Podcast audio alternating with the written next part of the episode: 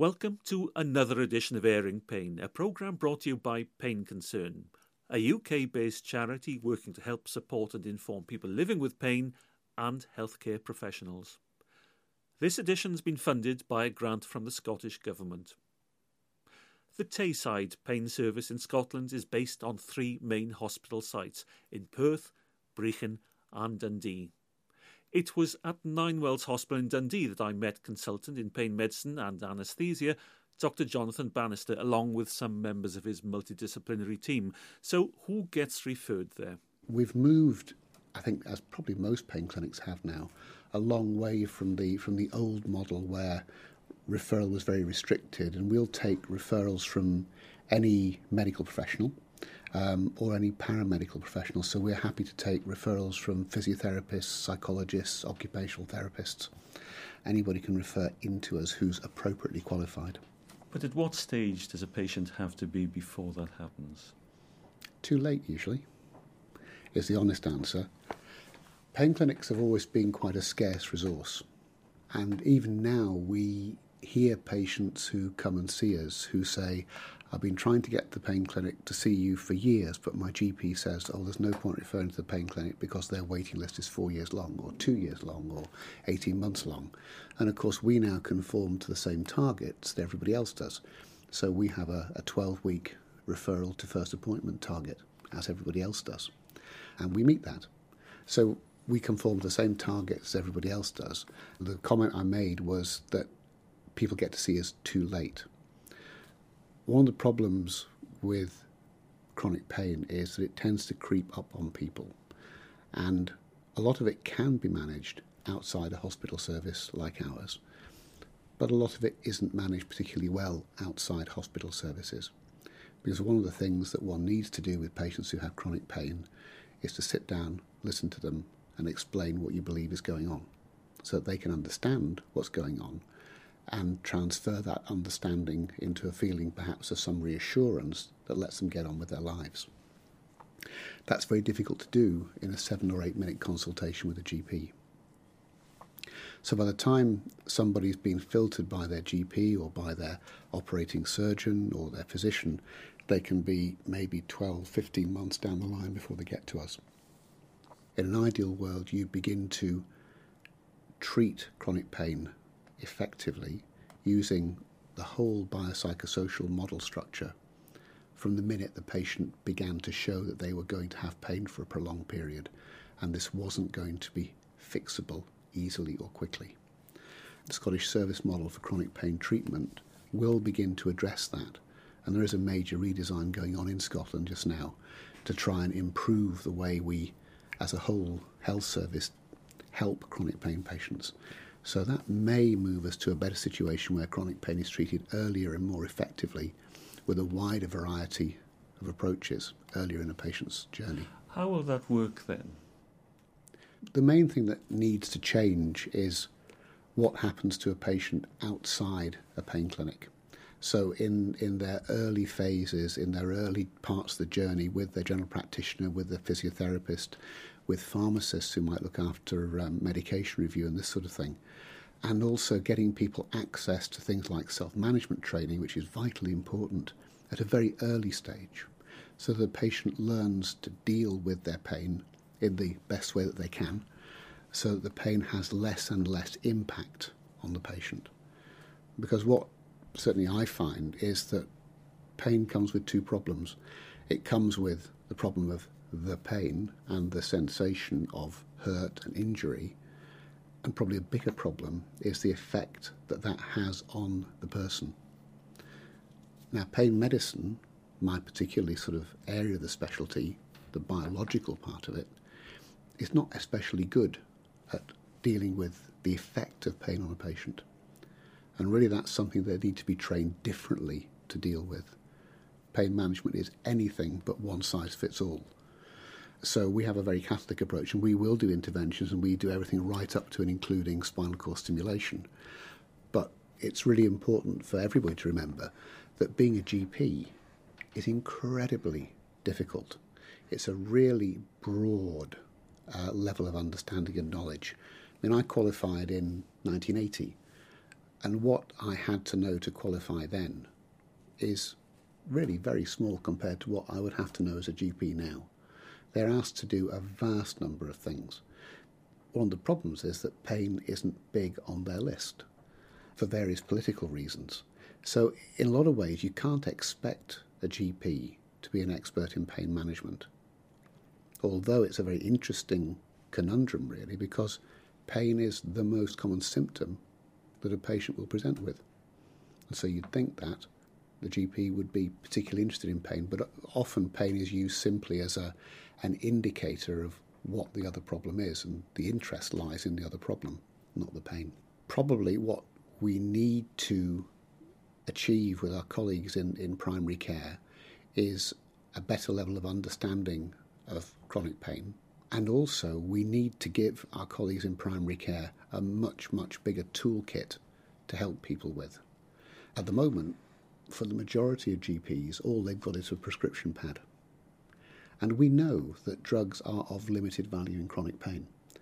There isn't enough access to things like chronic pain physiotherapy. And by that I mean physiotherapy which is tailored to somebody with a pain problem rather than tailored to somebody who's just had a knee operation or a shoulder injury, which is very much rehabilitation to cure, which pain physiotherapy is not about, it's rehabilitation to function.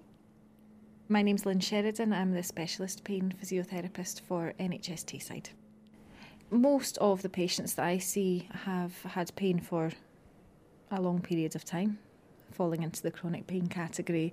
No matter where it is, that's usually led to an element of deconditioning. So they're less active because of their pain, which then leads to more pain. Um, and a lot of my job is trying to educate and advise on how to get that function back again and increase their activity level. Many people will think of a physio as a beast. Yes. or a beast, a beastess. A physio terrorist, we're often called. Is that justified?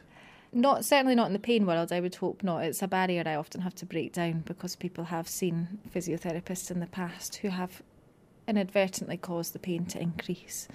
Um, as physios, we are trained traditionally to deal with more acute pain problems and work on rehab from an injury that will improve over a period of time. So the treatment can be a little more vigorous and progress a little more quickly. Um, whereas in a chronic pain condition, the approach is a lot more gentle um, and paced and, and working on improving function and hopefully not trying to flare the pain up too much. So I would hope that I, I don't fall into that category and that wouldn't be justified, but it can take a long time for me to persuade the patients um, with regard to that as well. So it's a mind thing as well as a body thing? Yes, absolutely. Yeah, I think the mind comes in a lot in the, the chronic pain side of things to trying to break down the barrier of attitudes of healthcare professionals as well as the patients themselves. Yeah. One of the big issues with people with chronic pain is boom and bust, I guess. Yes. It's, it's, it's mm-hmm. the, it's the pacing business, isn't it? When somebody's feeling well, they really want to go for it. Yes, And that's the boom time, and the bust time comes later. absolutely. Yeah, a, a lot of my work is trying to change that habit, if you like, and a lot of it is habit that that's what we've always done. We work through a job and we finish it, but when you've got pain, it's um, not always that easy because it can lead to that bust But- cycle again. But it's more than habit, isn't it? Because it's, it's you know, feeling good when you've been feeling, Yep. feeling lousy is, is more than habit. You just want to grab it while it's there. hmm And I, I was speaking to a patient about this yesterday actually, and she said that, that she has a big fear around if she doesn't do all that when she feels good, when will she do it? And that fear of things are going to be bad again, so I'll not have the chance to do that. But a lot of it is about changing that because by doing everything all in that one go, is perhaps then leading to that that bust cycle. So it's trying to change that. So what did you tell her? I asked her to keep an activity diary um, to see if we can start to establish some patterns so that she could t- try and identify areas that we could possibly try to change.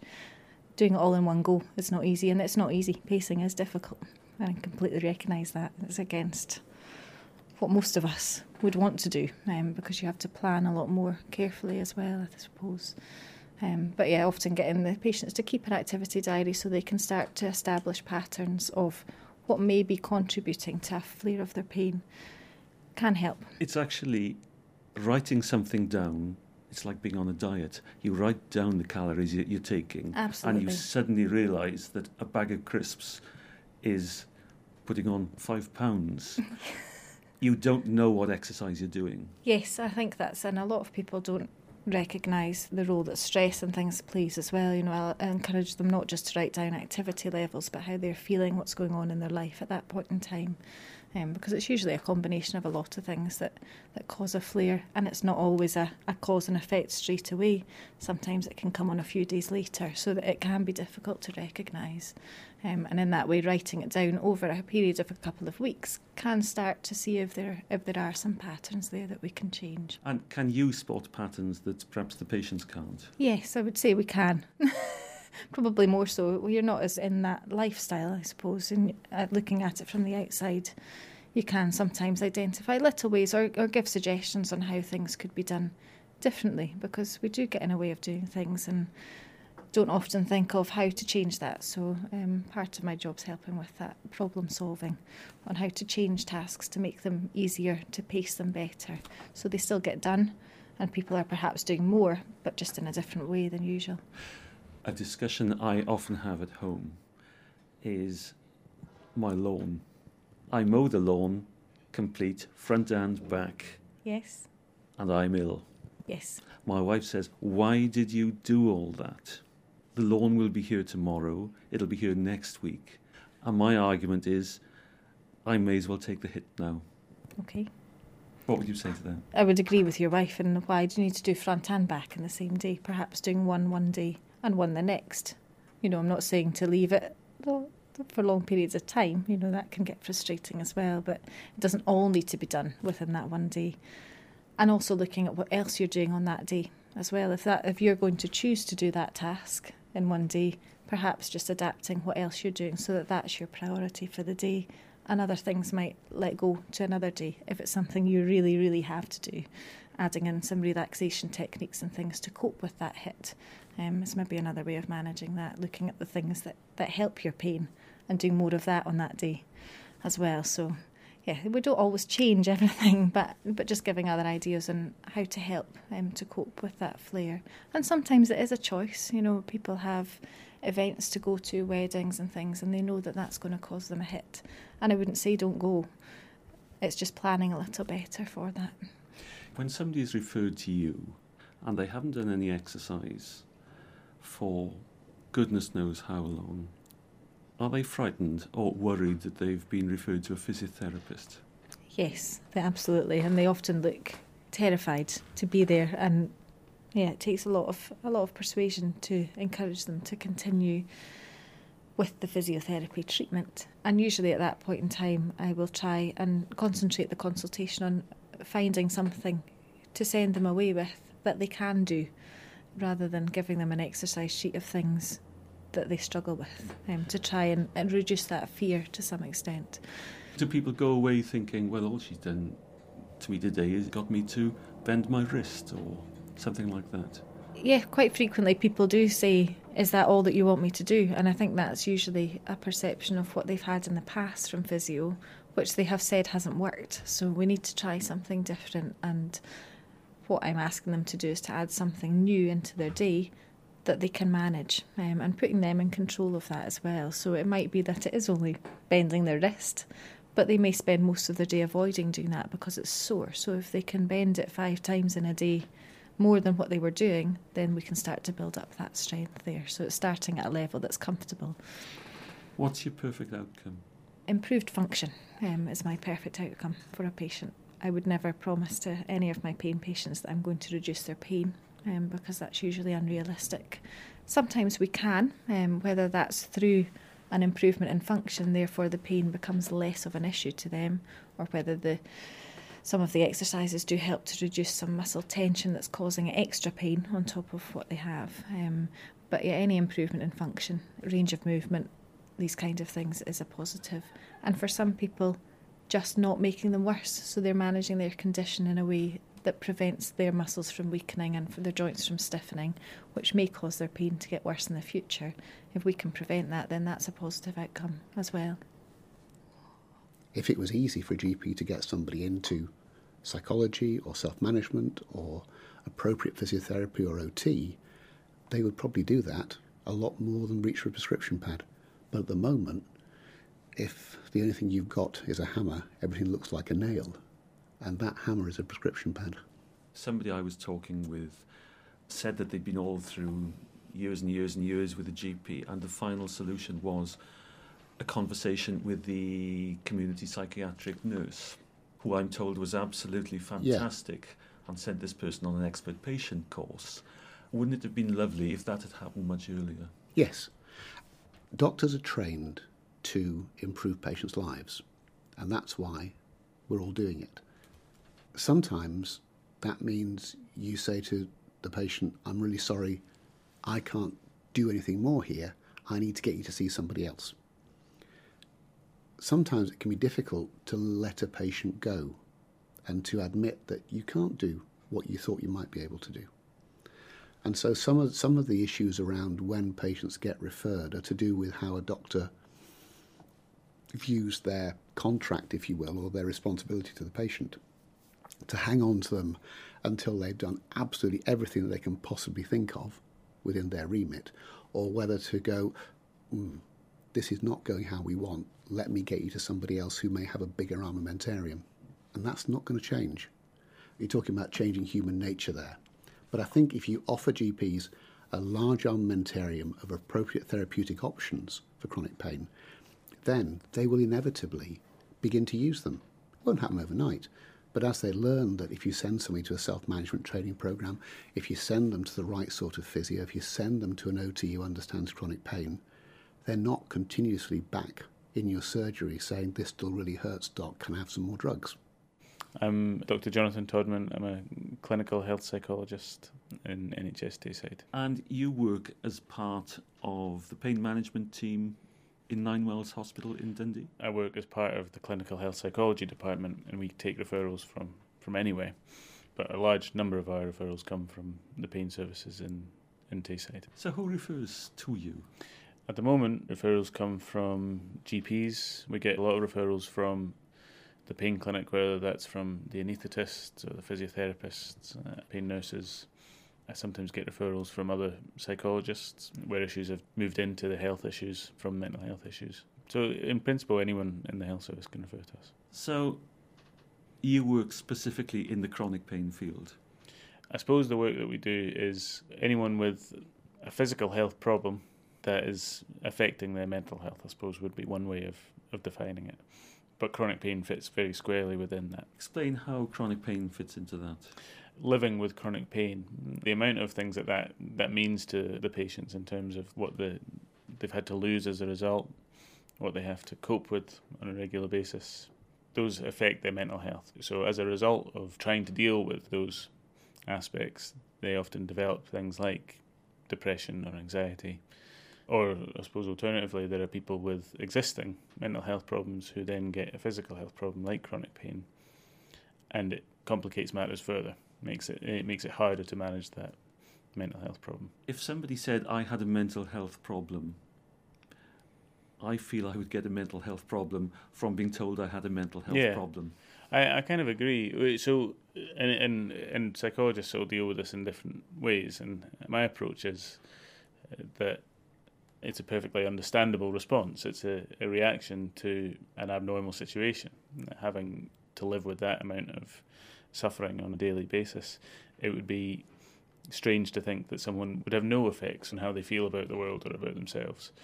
So it's not that they have a diagnosis in addition to the mental health problems. I'm not a psychiatrist. There's no particular reason for me to give anyone a diagnosis, and I don't talk in those terms with patients but there are similarities as well. So it's useful for me to be able to think in terms of depression or anxiety. Those are, uh, are often responses to stresses, whatever's going on in your life. It's the response to that, those stresses, that it tends to be similar, whether it's pain or whether it's grief or some other factor from childhood or whatever it is. It's the response to that that ends up being quite familiar patterns of behaviour and of thoughts. Can you explain that?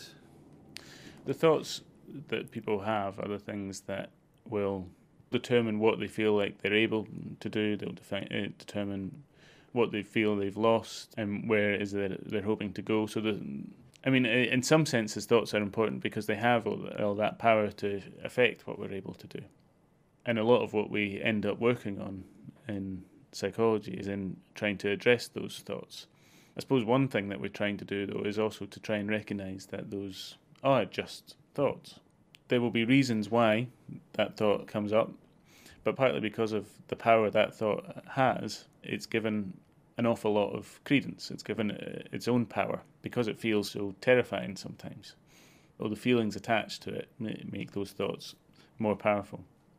So sometimes what we might do is we might try and work with patients in recognizing that a thought doesn't need to be the same thing as a truth. A thought is a thought, not an action. Yeah, it's not an action, it's not the truth, it's not the reality, it's just a thought. And we have 100,000 of those in the day and it's worth remembering that this this one we had that had all those responses in our body and made us feel awful and all that sort of thing.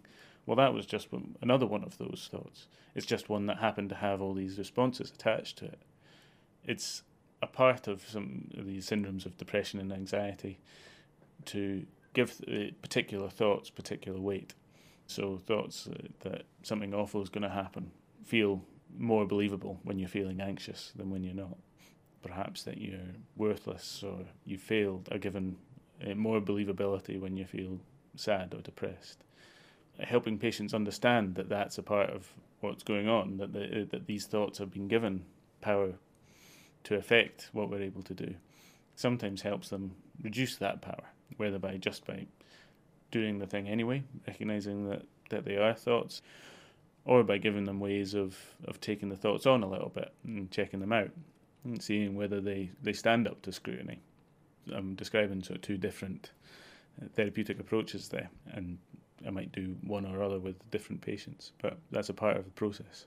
You mentioned earlier that you see people with chronic pain who have become depressed, if you like, but you also mentioned that you see people with mental health problems who develop chronic pain. Hmm through that? I wouldn't say that people develop chronic pain as a result of having mental health problems, but I suppose there's an overlap in these two groups. There are people out there who've for a long time suffered with depression or anxiety or obsessive compulsive disorder or post traumatic stress disorder, all sorts of things that we, do, we have diagnoses for, and they may have seen other psychologists or psychiatrists in the past.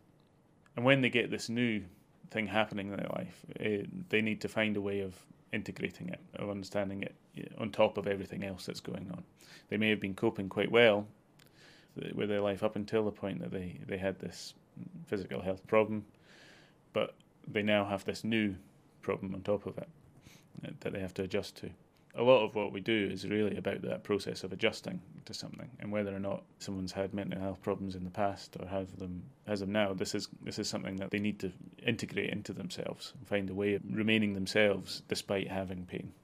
So it's people who develop chronic pain and it's just another weight on their shoulders. I guess that's a way of thinking about it. I mean the way i often see uh, people with physical health problems in general is that we have to give them similar coping strategies that we have to give people with depression or anxiety or OCD or whatever, but we need to give them even more of it. They need to be amazing copers in order to cope with all the things that are going on.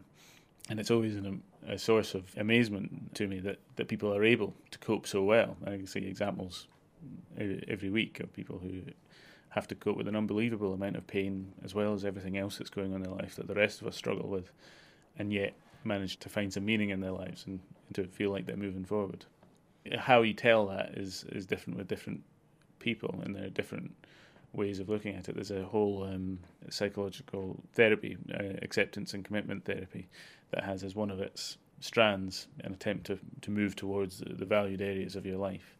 And when you see people start to do that in their own way, then the days have meaning to them. They're not able to do everything they once were. They've come to terms with that, accepted their limitations, but aren't willing to say that they're not going to move towards the things that matter to them. They're not going to give their life to the pain. They're going to say, how do I still move forward in spite of this pain? I've been looking at the posters in the waiting room of your clinic here in Ninewells Hospital Dundee, and there are lots of posters Are they self help or self management? They're self management. The important thing to do is to is to learn what you can do by yourself or within yourself with your own resources to manage your pain better.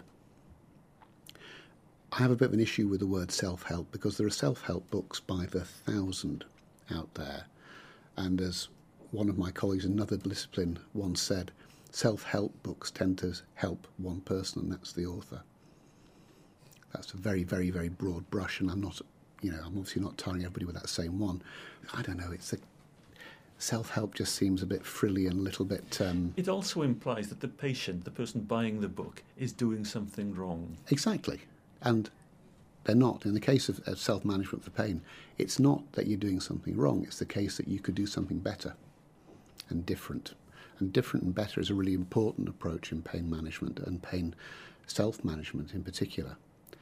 We work very closely with a group called Pain Association Scotland, and we both contribute um, to a six week intensive course where patients go for half a day, six over six weeks and also we discuss the progress of the services with Pain Association. Uh, and we're also aware they have monthly groups that patients go to for, for top up and support. The number of times that patients' lives are completely turned around by these self management approaches is remarkable. Equally remarkable is, is what appears to be a response from a lot of patients who go in thinking, this is nonsense, this is all fluffy, how can this possibly help?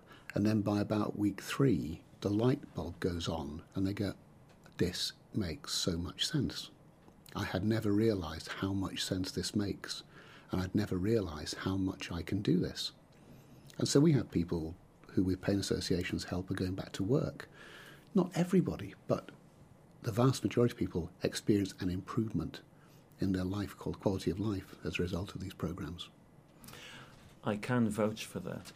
How do you get that message across to people who don't know that? It's difficult. It's part of the process of acceptance of change. Um, we've all come across these circles where you see people who are ready to roll, they're ready to change, they're in the sort of contemplative phase that they are thinking of making that, that change. People who are pre contemplative, they're just not quite there yet, and people who are just not interested.